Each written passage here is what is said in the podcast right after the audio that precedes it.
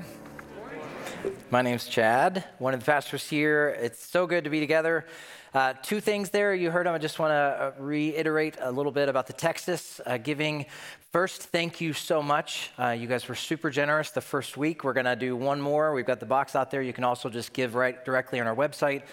Um, Pastor Brandon and Austin Oaks Church are taking those funds and they are helping people get their plumbing back. Um, and it's kind of a situation where every other person you know had frozen pipes and no water. And so, super excited about that. Also, Keith and Christine, uh, go on madealiveworldwide.com or go to our PV Winona site and click on the missions, and you can get there. Watch the full interview, listen, pray for them, send them an email, send them a gift, whatever. Just be in their world, in their life. You have no idea how much it means to know that uh, we're partnering together in the gospel. So it's a great thing. Uh, I want to pray for us. Let's do it. Lord, we love you. We thank you for the truth that the gospel, which uh, your word tells us was actually in the works before the world began. So before you came up with the amazing idea to put bark on a tree or to have a flower smell a certain way um, or to have bees and you know just amazing things that you've created lord before all of that you were putting into play and planning for the gospel and for the kingdom of God to work. And so, as we hear our brother and sister in Seattle, we know what you're doing out there. We, we see Brandon, our friend in Texas, and the way you're using them, Lord, around the world. Your name is going forth. Your word cannot be stopped. Your kingdom will last forever. And so, Lord, we're a part of it this morning. We're excited. We're thankful that we get to be together and to worship together. And so, Lord, whether we're here in person or online, meet us by your Holy Spirit. Do what you do best. Lord, your word tells us that your Holy Spirit's job is to illuminate our hearts, to actually wake us up and to give us understanding and to remind us of the things that you said, Jesus. And so do that this morning. We pray this in Christ's name. Amen. We're in Luke's gospel. If you're just joining us, uh, you're right on time. The Lord knows exactly what you need to hear today. We're in Luke chapter 9, verse 43 and a half because it was a weird division that somebody decided to do. Um, and so find that. And while you get there, I want to tell you a quick story. I was a junior at Wheaton College. I went to college and I played soccer. I was not one of those superstars. I wasn't recruited. I remember calling the coach saying, Hey, I'm interested in trying out for the team. And he said, Be in shape. Click. That was it. I was like, Okay. This is going to be crazy. And so I made the team, uh, worked hard, learned a ton. Um, playing at an NCAA Division three school, I was like, big cheese, big stuff. I'm excited. I'm on the team. I played college soccer. I worked my way up to a starting position by my junior year. And I thought, man, this is great. This is what other people celebrate. They would say, This is awesome. This is the kind of thing, you know, that you get accolades for and, and you can say later in your life, I play college soccer, you know? And, and so I was super pumped, but then I got hurt in spring practice. No big deal, right? Gonna heal up, come back for my senior year, finish it out, and can carry that on. And so I was surprised when I got a call from my coach. And he said, We would like to meet with you. I was like, Okay. And he came into his office and he said, What are you thinking? What are you, what are you thinking about next year? I was like, I mean, I think I'm going to be here playing soccer, you know. And they looked at me and said, Well, we have some freshmen coming in. They're better than you. And so you can stay, but you won't play. I was like, Well, then I guess I won't stay. And I remember I stood in front of my team and told them, you know, what coach had said, and that I'm just going to bow out gracefully. And he bugged me, and he was came up, put his arm around me. He's like, "Let me tell you something about this guy. He's not a quitter." And I was like, eh, like, just don't touch me, you know. I was bitter, and in my head, I'm talking to the Lord on the way back to my dorm. I'm like, how can this be the way? How can this be a good thing? This is painful. This is embarrassing. This is a demotion. This is not what I had in mind for greatness, for doing well. I don't want this story. I don't want this story later in life. Yeah, I played college soccer until I got cut, or till I was suggested to step off the team. I want the hero story. Yeah, I played, top this, top that, scored these goals, blah, blah, blah, blah, blah. But that wasn't the story. I'll tell you how that ends later. But I want to set it up to say Ephesians says that we are God's workmanship. And it's a word that is actually where we get the word poem from, poema. We are God's poem. We are his artwork. But that art can take some time. It can take some work. It can take some painful things. So today, as we look at the passage that we have, actually I opened it up, and a lot of times I don't like I I'm what I do is I spend time with God's word, whatever we're doing the next week, and I ask Him to work on me. I ask Him to teach me. I don't get up here and say, What do they need to hear? And well, we've planned out this 20 years in advance. Like, I don't do that. I actually open it up and I'm like, What's the next? No. I open and I'm, a lot of times I'm like, I can't believe it because Jesus today is going to say something he just said like a chapter before. And he actually says, I need to tell you something again. And later, it's going to come again. And I was telling some of the guys, I'm like, I'm not preaching the third time. Somebody else needs to preach and talk about it the third time because I don't have anything else to say. So I'm going to talk about it for the second time, but this is kind of God's way. There's a good reason that he is going to repeat himself today. So let's look. I'll show you what I mean. Luke 9, 43b, 43 and a half. Here we go. While they, disciples, were all marveling, they're all hopped up, they're all excited. It's been so good. We've been seeing Jesus transfigured, Elijah, Moses, we've been seeing miracles. This is awesome. They're marveling at what he's doing. They're walking with a little bit of a, you know, a, a little hitch in their giddy up. They're kind of excited about what God is doing. Jesus said, eh, Hang on. Let these words sink into your ears. And you know, one of the disciples was like, uh oh, here we go. The Son of Man, Jesus, is about to be delivered, betrayed, handed over into the hands of men. And if you look at Mark's gospel, which was a source for Luke, it also fills in a few more details. The Son of Man is going to be betrayed, delivered, killed, and then be raised from the dead. But they didn't understand what he was saying. It was concealed from them so that they might not perceive it. Just sometimes you read something and you're like, are you trying to, to not help them? Like, that's what I think sometimes I read this. I'm like, come on. They don't get it. And furthermore, they're being prevented from understanding it. It's like, oh, great. That's just awesome, Lord. And it says they were afraid to ask him about it. So it's all just a mess while they were still marveling, this is the Jesus train. I can be on board with this. I'm all about it. If this train goes to every city and we heal people and we get more people and we get more people, that we can say, hey, buy Jesus stock. This thing is going up and up, and eventually we take over the world, and the King of Kings is here, baby. Let's do it. But Jesus says, don't get ahead of yourself, boys. Don't get beyond what needs to happen, there's work to be done here.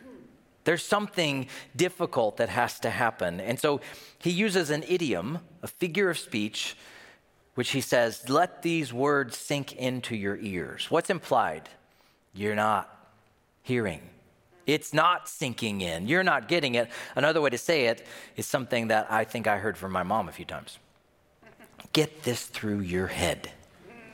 Did you ever hear that one? I have a thick noggin and uh, sometimes hard of hearing and hard of understanding. This is one of Michelangelo's, Michelangelo, Michelangelo, you know, that guy. Unfinished works.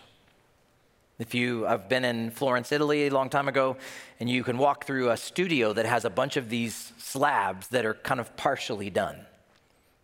Isn't it interesting? It's like the guy's trying to get out of there.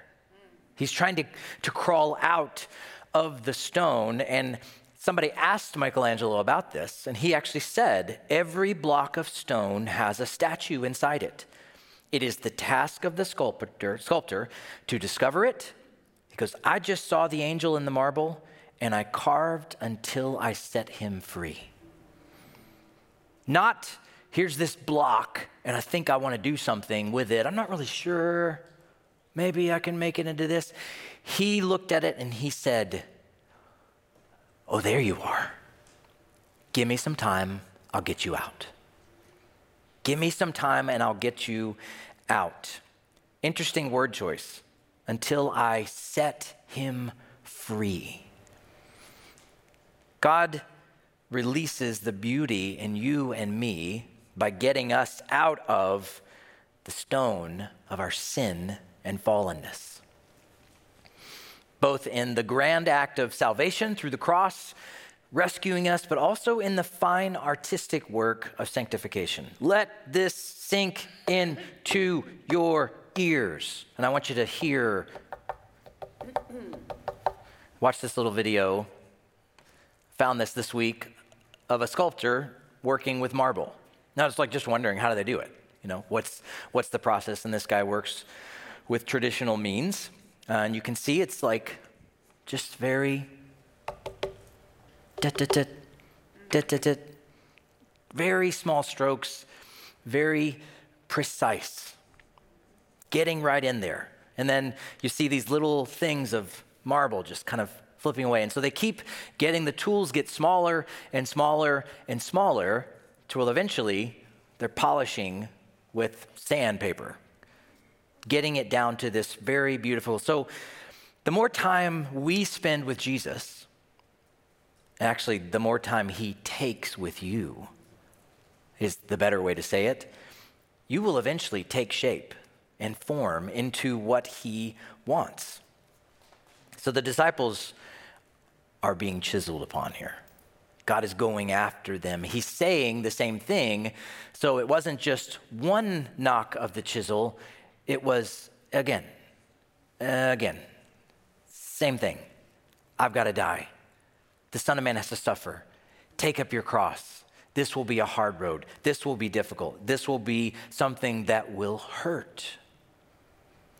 Repeating over and over. So, of all the things that he felt were important to teach, and reteach and reiterate and explain and re explain. This is the one. This is the one that he says the Son of Man is about to be betrayed, handed over. So imagine the disciples betrayed, like by one of us. They start looking around. Who is it? Who's not committed here? Who's not committed to this whole thing? Where Jesus all along knew it was Judas and invited him along because it was prophesied that there would be one who would do this. But this is going to happen. But they didn't understand. They even said, Mark says that they asked each other, What does he mean by raising from the dead? What does that even mean? They're afraid to ask, so it's quite a pickle, isn't it? They need to learn something, they aren't getting it. He's telling them again and again. They aren't hearing it. Somehow, in the sovereignty of God, they're being prevented from hearing it. Come on. They're afraid to ask. Chip, chip, chip, chip. Chip, chip, chip. Hear the hammer see the chisel at work. This is the second time. There will be a third. As I said, I'm probably really going to try not to preach on that one. I want somebody else to take a whack at it. But I sat with the Lord and I actually wrote it down this way in my notes because I was sitting in my office, I was telling a couple people, I, I am a tough, thick headed piece of brisket when it comes to learning. It takes a long time on the smoker to soften me up to where I'm going to get it. And so I was sitting there and I wrote this Lord, I'm sitting here. I wrote it in my notes. I'm sitting here with you and I'm asking you why. Why this way? Seriously, Lord, why this way? Why did you have to die? Why not just wipe the slate clean? Can't you do that? Aren't you creator God? You love us. That's clear. You made us. That's clear. Just fix us without death. Why this? Why did Paul say, if I preach anything other than Christ crucified, let me be accursed? I remember being in a church years ago and somebody got up front and said, You know what? I've decided not to talk about the cross anymore because the resurrection is where it's at. And even as a young believer and not a Bible scholar, and I wouldn't consider myself a Bible scholar now, I sat there and the Spirit of Jesus in me said, That's not right. That's not right. And I remember that verse about Paul saying, I better be preaching Christ crucified. I better hold it up as the trophy of trophies because it doesn't go away. is isn't it interesting that Paul says, I'm all about preaching resurrection? After Jesus raised, no, he says, I'll preach Christ crucifix. There's a mystery in the fact that Jesus died and he's calling us to die. Oh, the wonderful cross bids me come and die and find that I may truly live. What is this mystery?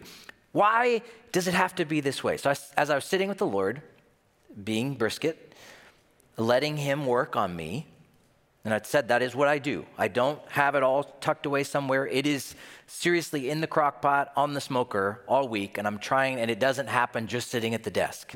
It happens at the hockey game when I'm watching my son. It happens in the shower. It happens when I'm laying there at night and I can't go to sleep. I'm asking the Lord, What are you doing? What's going on? And this was just a sweet I don't know, just impression, revelation from Jesus to me. So it was real simple, and I know I'm simple, simple brisket. But it said this sin leads to death, Chad. It's like, okay, I'm tracking. Bible says the wages of sin is death. And you do nothing about your sin problem, and you have one. You were born with it. David said it. Surely I was conceived in sin. You're born with it. Do nothing about it. You will die in your sin and you will be forever separated from God. Not annihilated, not poof, not, oh, you're done. It's eternal separation or eternal closeness with Him. That's what the Bible says. So do nothing. That's what happens. And we all have heard maybe at some point in our life, you've been to Sunday school, VBS, some church, some version of there's a debt we owe for our sin, right? Not because God's mean or because he has out some vendetta just to get you. It's in the way that his holiness is kind of like this massive bonfire, and you walk up next to it with this piece of tissue paper. What happens to the tissue paper? It can't get near. It can't get close. Sin and God cannot abide, and so he must deal with it. So we know that. We, we, we've heard some version of that in our life. Somebody said that even if it was for a fire and brimstone person. We know that. But here's what the Lord just kind of settled in for me sin leads to death. Like, just think of it as like a, a trip.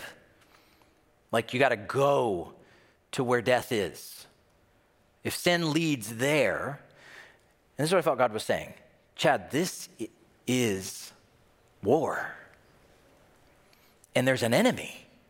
And the enemy is the sin and death which lives in your heart, fueled by demonic forces and spiritual powers. And that enemy has a beachhead, that enemy has territory. You know what I did on the cross? Where do you go to fight the enemy? You take the fight to them.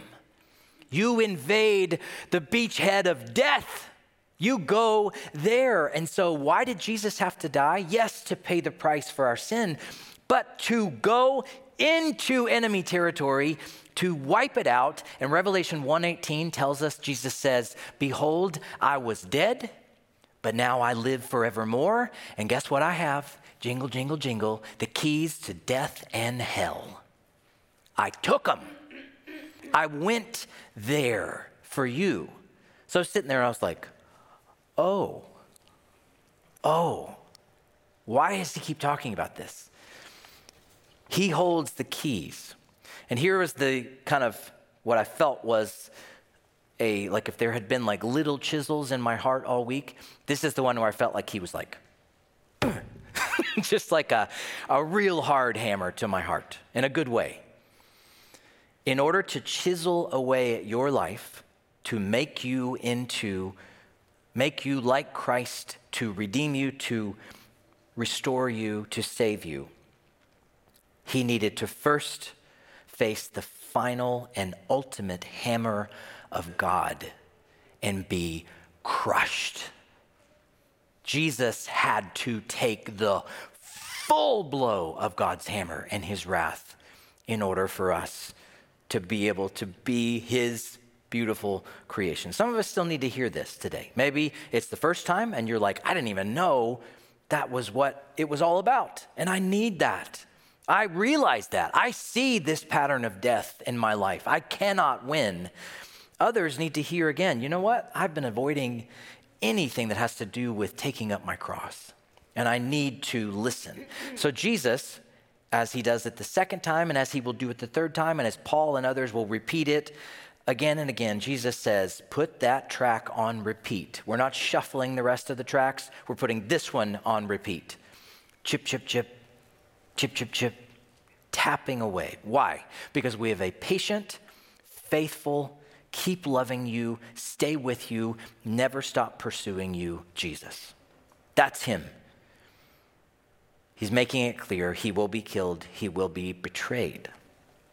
So, and the Bible tells us how they respond. They respond with, huh? We don't get it. Sometimes our lack of understanding comes out in the way we live.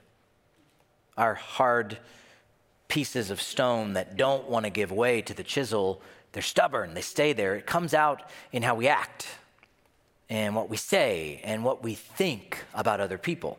And so we're going to look at three tiny little Polaroids of the disciples. Their lives are going to be on display for you to watch them being thick headed showing you what it's like to not have this get through their head. We're going to read all three of them real quick, just have a couple things to say about them. But here's what I don't want you to do I don't want you to go, wow, those guys really had, had it rough. I want you to say, is that me? Is that me? Verse 46 An argument arose among them as to which of them was the greatest. Just think about that. The conversation even happening. Nuh uh, I am. No, I am. It's like middle school. But Jesus, knowing the reasoning of their hearts, and Mark actually tells us that he said, Hey, what are you talking about? He loved them enough to ask them, What are you talking about? Took a child and put him by his side and said to them, Whoever receives this child in my name receives me. Whoever receives me receives him who sent me. For he who is least among you all is the one who is great. You want to see greatness? Look at this little one. 49, John's, let me change the subject. Master, we saw someone casting out demons in your name, and so we tried to stop him, of course, because he's not in our club. He does not follow with us. We do not, we didn't think you would want that, so don't worry. We stopped him. We tried to. Jesus said, Don't, don't stop him. For the one who is not against you is for you. Verse 51 When the days drew near for him to be taken up, which is code for die. Okay? He set his face to go to Jerusalem. He's fixed, he's on it, he's going to do this. He sends messengers ahead of him who went and entered a village of the Samaritans to make preparations for him. But the people did not receive him because his face was set toward Jerusalem. This is a little bit of that sovereignty of God stuff going on, kind of like the whole thing of like they don't understand and they were prevented from understanding. Oh, that's helpful. This is they didn't receive him because he was set to go to Jerusalem. But it's an important piece. And when his disciples, James and John, saw it, they said, We have a great idea. They rejected you, so Lord, can we just call for fire to come down from heaven and burn them up? We think that's a great solution. You know, welcome to church. You reject, we call for fire as you're leaving the building. But he turned and rebuked them, and they went on to another village. I bet they did. So, three snapshots of the disciples, all close together. And the heart stuff is what I want you to see. There's outward things that are happening, but it's the heart stuff that maybe is a little close to home. And we're going to get into them just very briefly. But what this little section amounts to is a really bad day for the disciples a really bad day for the disciples or a nice day of chiseling for Jesus. That's how I want you to start to think about these things and frame them. And you may have had one of these days recently, um, but what's interesting about bad days isn't always the outward stuff that is happening, but it's the inward heart conversations you're having with yourself that is fueling the outward stuff. You kind of figure that out early on in marriage um, where you start having an argument about something. You know, one time we were having an argument about the vent in the car. Guess what? That wasn't the thing. that wasn't what was really upsetting. We were having deeper discussions and other things that were difficult. And so it's the heart stuff that you want to look at. And so Jesus asked the question Hey, what were you talking about? Uh, nothing, nothing at all. And I do think that it's, we're, we're not this, well, we're actually savvy when it comes to talking about being great. We don't say, I am the greatest, I am the greatest. Like we don't pull the Muhammad Ali thing when we're walking around with our coworkers or at school or something like that. We're, we're more savvy. We do things like we're in a conversation and you know you did this great thing, or you know you got to go to this thing, or went on this trip, or had this great food, and you kind of just subtly and very creatively weave it into the conversation. Listen to this really silly, amazing thing I did. Do you know what? And like, and it's it's our way of saying, "I'm better than you." We wouldn't say those words, but it's what we're doing. It's what we're doing. And sometimes it's, I am better than you, and I'm going to stick it to you with this. So, because we live and breathe self, that is the problem. We're stuck in the stone. And I love it that Jesus actually loves them enough to ask the question. He could have said, Father, it's a really bad day for them, and we're just going to press delete. We'll start again tomorrow. It's not what he does. He says, All right, chisel, hammer, tick, tick, tick. What you talking about? What's going on in your heart? He's faithful this and I love the way he responds. He grabs this little kid, and I don't want you to think that there was like a little calm, quiet child sitting there listening to Jesus. Look at this child. So simple, so ch- I want you to see a kid running laps around Jesus' legs and just like they're trying to listen, Jesus trying to teach. There's this kid just running like crazy, and Jesus actually has to catch him to make the point. And he's like, help, hold on a second. The kid's like, well, okay, okay. And just want you to see like red face, sweat, you know, hair kind of pushed down there, out of breath. And Jesus says, this is what I want you to have in your minds of greatness. This is greatness.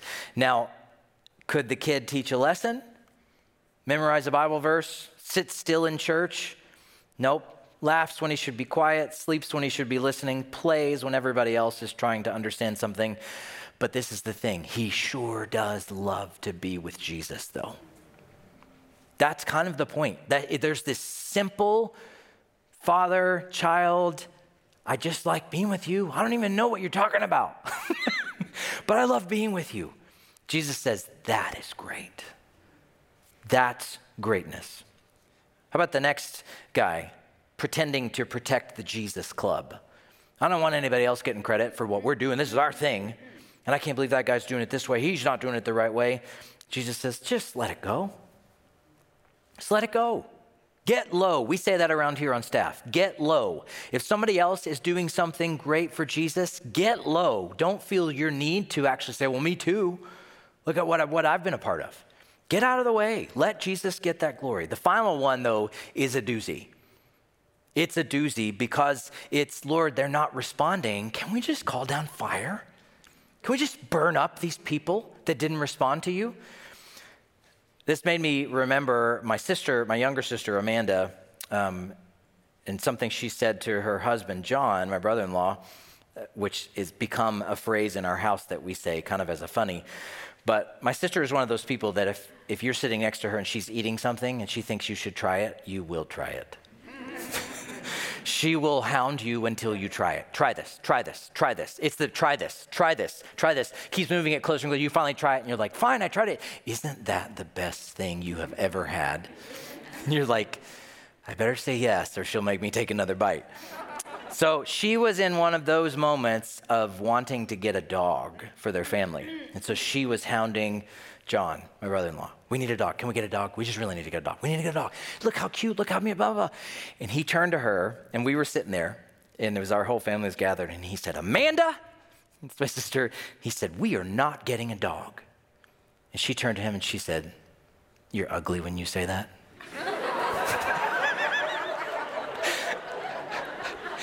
and that has become a phrase in our house. Like sometimes when you don't get what you want or whatever, you're ugly when you say that. but I think this is one of those moments. Lord, shall we just call down fire from heaven? I think Jesus could easily turn to them and say, You are so ugly when you say that. that is not what I want. And I think it should lead us to an even deeper question. We should be really careful in how we apply what we think are the teachings of Jesus. The village didn't receive him because his face was set toward Jerusalem. What that tells me is that he was on schedule and he wouldn't be staying in that village. The Lord was orchestrating the moments of the time that indeed look like rejection, for sure. But truly, we're all part of the gospel, which had been put in motion before time began. So when you think that, well, my friend, my family member, my coworker, they've rejected Jesus, they might as well just be burned up now. You're saying no to Jesus, you might as well just die because you're going to hell. That's kind of, we get into this like cut and dried. I think we need to hear that gentle rebuke of Jesus and the chisel saying, uh, I have a plan. I have a plan. And it's working. And your plan is not my plan. Your ways are not my ways. So quit writing people off. You're like, well, I don't write people off. Oh, really? Are there groups of people, say political parties, that you think are beyond hope? No way. And you think, Lord, just burn them up. Just burn them up. They're leading us into blah, blah, blah, blah, blah, whatever it is. Maybe the Lord might be doing a little stuff behind the scenes that we don't understand, and He's calling for us to stay steady and gentle and compassionate and compelling with the gospel because what might look like a really bad day for people and they're not pursuing just might be God doing stuff behind the scenes. Because here's the thing your bad day is His work day. What you think is a bad day is Jesus doing perfect work in your life. You think, oh, I can't believe this is coming out again, this struggle, this sin, this thing, this relationship. Why can't I just be done with it? And Jesus is the great physician. Change metaphors a little bit, but he knows exactly where to poke. He knows the thing that is not healed yet. The hammer holds, the chisel finds its mark. He's the master sculptor these moments, these three, you're ugly when you say that moments, are chisel marks. And he's hitting it. It's becoming something beautiful.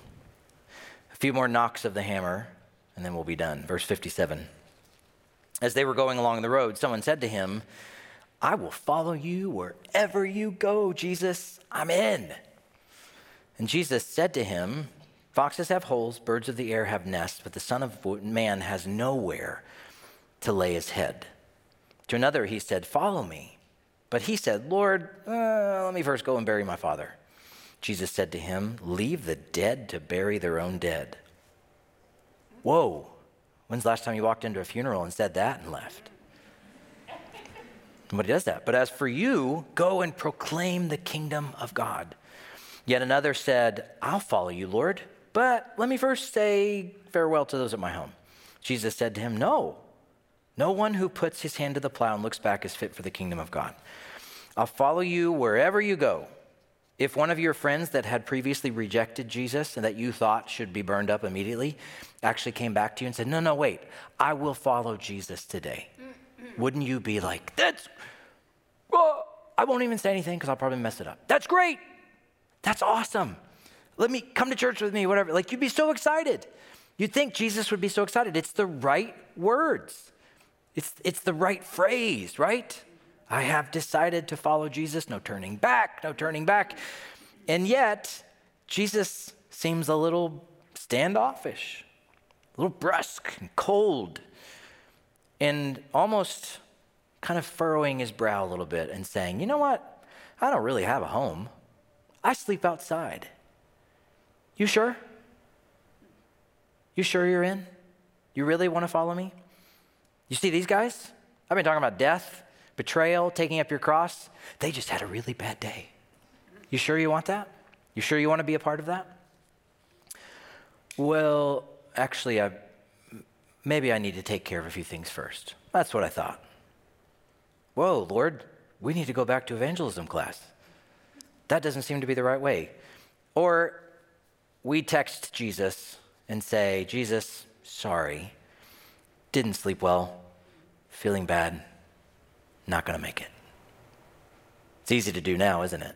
You don't have to talk to people face to face. You can just fire off that last minute text. Which brings us to a question What's your excuse for not following Jesus? This is Michelangelo's David, a finished sculpture, probably one of the most famous in the world. And I got to see it 15 years ago. First, I want you to notice how big it is. It's massive.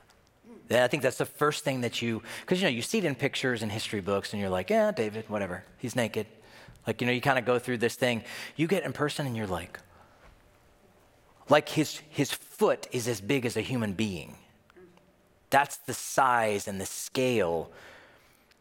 But also, and you can't see it as much, but if you look, kind of see the veins on his arm. If you get a close up of the hand, there's like every vein, every, it's perfect. It's perfect. But here's the thing David started out as a massive, cold slab of marble way up in the Tuscan hillside that had to be cut out and still didn't look like anything. So, if this is who you're becoming, God's masterpiece, His handiwork, what's your lame excuse for not following? for trying to do it yourself. Because what's amazing about all these people is that they all said they would, but didn't. How many people will stand before the Lord one day and say, I said I would, I even went forward at the camp, and then I just never, never did anything with it? How many will have that story? Jesus could have coddled these people. He could have held their hand and go, It's okay. I know it's hard. It's tough stuff, but I love you you know, I, I don't want to give you too much. I don't want to give you too much to handle. No, he is very specific for each of these people. And that's what I want you to, to see. He's not being cold or you know rude he's very specific like the guy that said I'll, i will i just see a lot of zeal man i'm in yes yeah i'll follow you jesus i'm your guy and i think jesus is like calm calm it down let's talk for a second let's talk about what the cost is going to be are you truly there? See, Jesus knew the chisel marks that needed to happen in this guy's life that weren't quite there yet. He knew that some work needed to happen, and so he pushed back. He pushed back and said, This is going to be difficult. How about the guy that said, I need to go and bury my father? Is it wrong to actually go to your parents' funeral? No. So that can't be what's going on. It can't be, I've just got to go. It'll be a 30 minute service, Jesus. I promise I'll be back. My guess dad hasn't died yet. That's my guess. He's making this thing of like, uh, I mean, I, my dad's at home, and maybe after he dies, maybe then. What does Jesus see through? Right to the core of like, you're not serious. You're not hearing me. You're not seeing the cost. How about the last one that says, well, I just need to go and, and say goodbye to some people? And you can always see with the answers that he gives. He seems rude at first, but then with the guy that wants to bury his father, what does he say? Go proclaim the kingdom of God, which makes you think maybe he was holding back and delaying. The person who said, I want to go and I just need to go say goodbye to some people. Jesus says, to the person who puts his hand to the plow and looks back is not fit. What does that tell me about this guy? He's probably been doing this thing over and over again. I think I will. Well, I got to go do this. I gotta, now I'm going to go make this excuse. What's your excuse? The answer is there's not a good one. There's not a good one. You must follow Jesus. So, Wheaton College soccer, the chisel marks on my, the fresh chisel marks that were on my heart and soul and reputation. And uh, how could you do this, Lord? How could this be the way? That is the death of something that I thought was important, that I wanted other people to know about me, to say, that's great. So I joined a gospel choir. from soccer to a gospel choir. That was my that was my answer. But how interesting though, and those of you who know how I got here, that I started working on music. And I started singing solos in the gospel choir. And I would turn around and the gospel choir's behind me and I had the lead and I would turn around and I would look at this one girl and I would sing, worshiping, but I'd kind of look at her and smile. Well, guess who that was? Lisa. And she smiled back. And then I was like, you know what? I think I kind of like to teach the Bible. I got up in front of gospel choir and I said, if anybody wants to come to a Bible study at my apartment, I'm going to be teaching on the book of Mark. And Lisa showed up. And she would tell you that's where she fell in love with me. Watching me, my love for Jesus, teaching. And then we got married, and then we got Maya from Vietnam, and Caleb came, and Abigail. And do I really want soccer? Would I trade all of this beauty, all of this refinement, this artistic detail from Jesus in my life that has made me who I am and is still making me? Would I say, no, but I, what I really want is to be able to say, yeah, I was top scorer, I made it all the way through, and blah, blah, blah. Is that what I really want? No. No. I needed the faithful hand of Jesus, the hammer holding, the chisel, basically putting to death some things in my life that needed to be put to death so that I would see his plan. Many chisel marks, a beautiful hand of the Savior holding it and swinging the hammer. His invitation to you this morning is to let him free you from the slab of sin and death, for he is making something beautiful. Let's pray. Lord, thank you for your faithful hand in my life. Uh, Lord, I, I see the magnificent sculpture that is my family. Lord, that is my honor and joy to be able to serve you here. Lord, I know that all of those things were a part of it. The death of what I thought was important and great, Lord, truly opened up my heart to what you wanted to do in my life. And I know it's just a small, simple way of looking at it, Lord, and you do this in many other ways, but you have beautiful, wondrous plans for all of us, Lord. And we ask that you would give us the grace to respond, Lord, to allow you to chip away, to come after us. Lord, thank you for your faithfulness to with stand and to take fully the full wrath of God on our behalf, to have his hammer come down on you and break you. Lord, as your word says, it was the Father's will to crush him. We rejoice in that this morning, Lord. And that because of that, Lord, we receive the joy and the privilege to be called your very own children. Lord, think of the verse, I think it's in the Psalms, that said, Your sons shall be as polished pillars in the house of God, made of marble, no doubt. Let us respond now as we worship together, and find our place in Christ alone. Amen. Why don't we stand together?